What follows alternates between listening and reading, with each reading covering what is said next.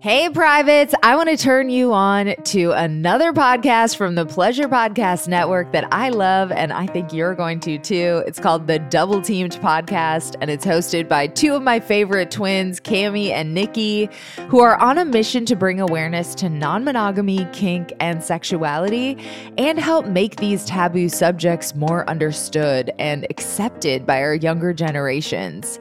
Cami and Niki love to get honest and vulnerable with their listeners, discussing their experiences in open relationships, dating, dominance and submission, and sex parties. And I think actually a really good comparison is Multiamory, which we just had on the show, on this show, Private Parts Unknown.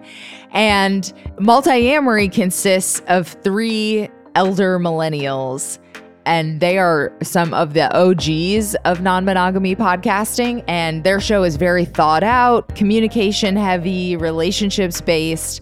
Whereas on the Double Team podcast, Cami and Niki are from a younger generation. They are newer on their kink and non monogamy journeys, and they are kind of reporting back as they go and as they experience these new things. So both shows are really fun, and they just tackle the non monogamy subject from these different perspectives in these slightly different ways. So I'm actually going to play a clip from the Double Teamed podcast so you can get to know Cami and Niki a little bit. And then when you get done listening, you can find them anywhere you listen to podcasts and across your favorite social platforms. Here we go. Wait, I have a question because you brought up being a sub in public, and I want to know something. This is a good topic, um, a good offhand topic while we're at it. Sure. What did you like being a submissive in and withholding or and holding that power exchange in public? I did. I will say it's very um, exhibitionist, which I I actually enjoyed being exhib- like an exhibitionist in a submissive way more than I do in like a sexual way, if that makes sense. Like if people are watching me have sex at a sex party, like uh, my exhibitionist is not like turned on. If that makes sense. However, if I am submitting in like in a group or even like being a dominant because I've had that experience before as well, I am more of an exhibitionist in that headspace.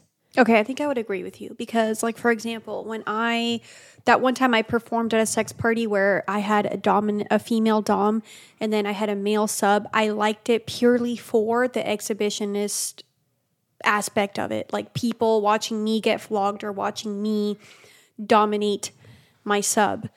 Um, Same whenever we performed Yeah. yeah. Kingdom together when we got Exactly. exactly. Yeah.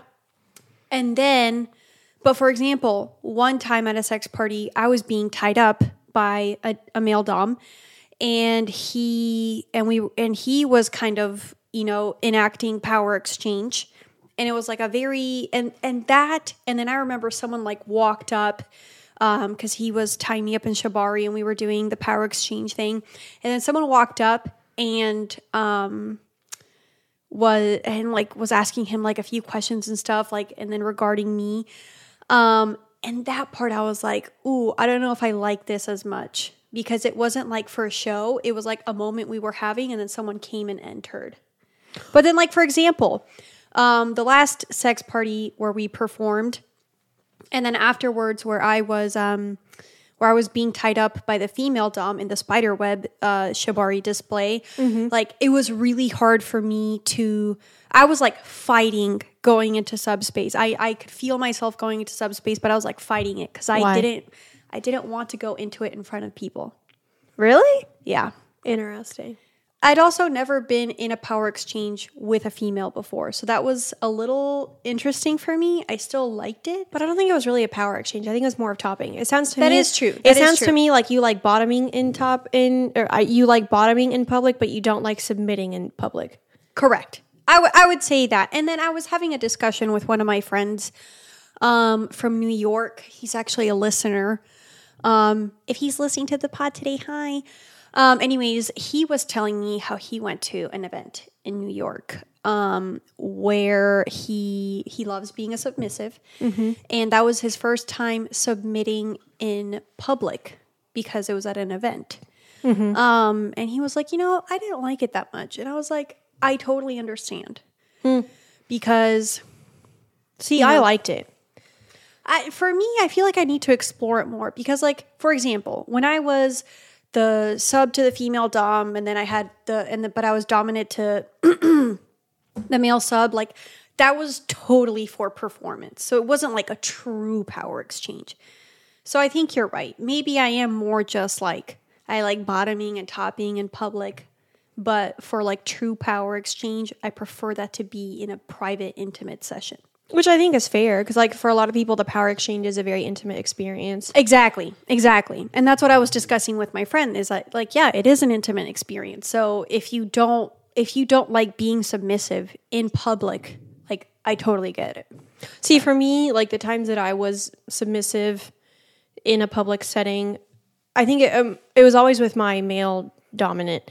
Um, and basically, we call it, it like full protocol, where, and so we had kind of our own, um, what do you want to call it? We had our own boundaries, rules, like outline, etc. for, for full, or well, I don't know if it was full protocol. It was like maybe like, Seventy five percent protocol. it was like it was like partial protocol. Like I, they had terms for it, but now I can't remember. I have to go back and look through our text thread, like because there's full protocol, but then there's kind of like a couple levels before that.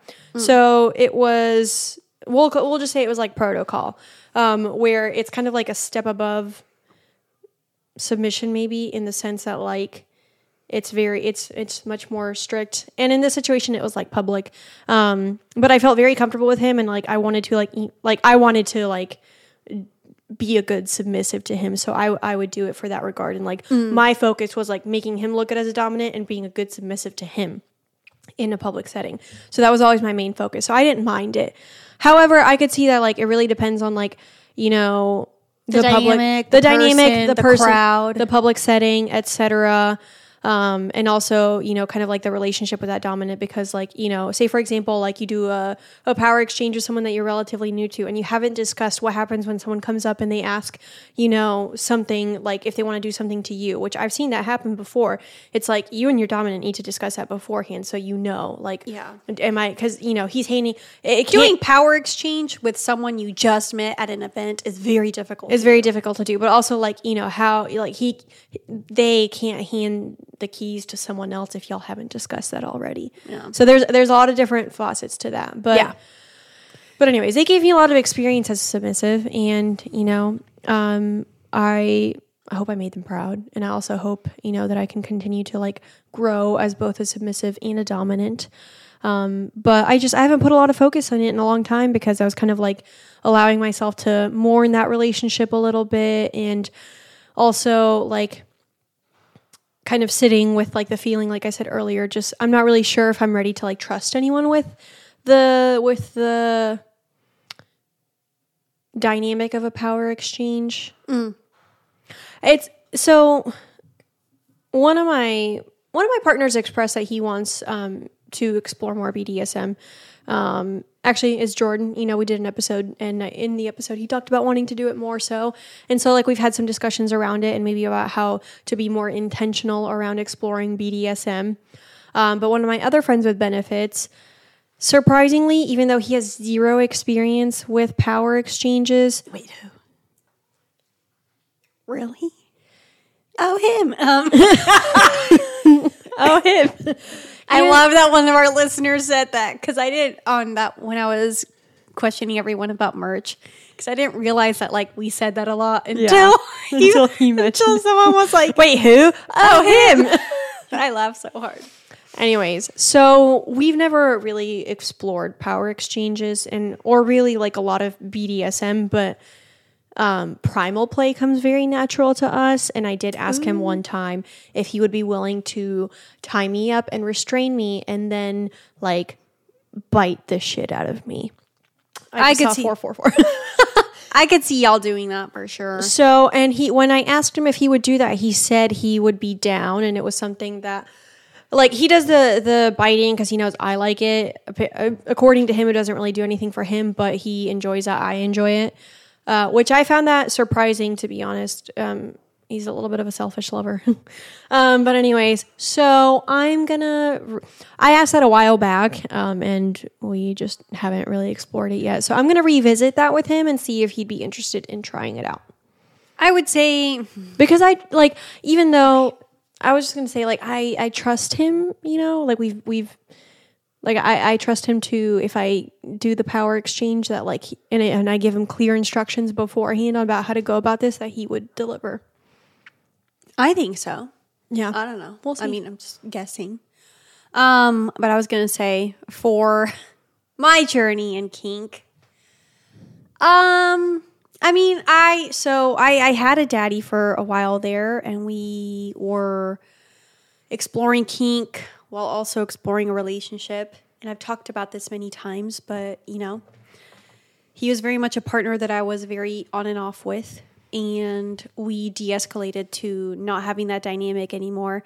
However, however, um, we still, I don't know, in time, like throughout the two years that we were on and off, like we still kept my pet name, which was LPM. um, you know, and I still called him daddy from time to time, and we would still explore slight power exchange. And through my journey in kind of trying to heal past things that I need to talk about, and you know, a lot of the reasons why I went into therapy, through all of that, like, I'm not saying I like lost interest in power exchange kink because I definitely didn't. Um, but it definitely became harder to explore when I needed to get better at enforcing my boundaries and learning how to say no and speak up for what I want before, you know, I could continue a power exchange with someone. I think that's fair. So I think I've been, you know, deconstructing a lot of my people pleasing um, characteristics that I used to have. So, am I ready to have another daddy? Not necessarily. See, I don't know that I'm ready to have another dom either. I, yeah, I, I feel like if I'm being honest, I, I still have a little bit more healing to do. So, when it comes to power exchange, um, Well, I think it's because you have to approach power exchange from such a like safe space that like Yeah. you need to feel ready to you need to feel like that safety within yourself to like feel ready and, and kind of maybe a little bit of security within yourself to be able to like hand over the keys to someone. Listen to your favorite twins, Cami and Niki, every Thursday on the Double Teamed podcast, wherever you listen to podcasts, and check them out on social media too. They are on Instagram at Cami and Niki and at Double Teamed Podcast, also on Instagram or on TikTok at Double Teamed Podcast. And the video element is actually really great for this podcast because they're twins, right? They kind of sound alike, and you might need to see them to tell their voices apart. And no problem because you can listen and watch them on YouTube. And guess what? You can also listen and watch this show, Private Parts Unknown, on our newly resurrected YouTube channel, which is youtube.com slash private parts unknown. That is youtube.com slash private parts unknown. So enjoy all of this content. I hope you like the Double Teamed podcast. And until next time, stay curious and keep exploring. Love you, privates.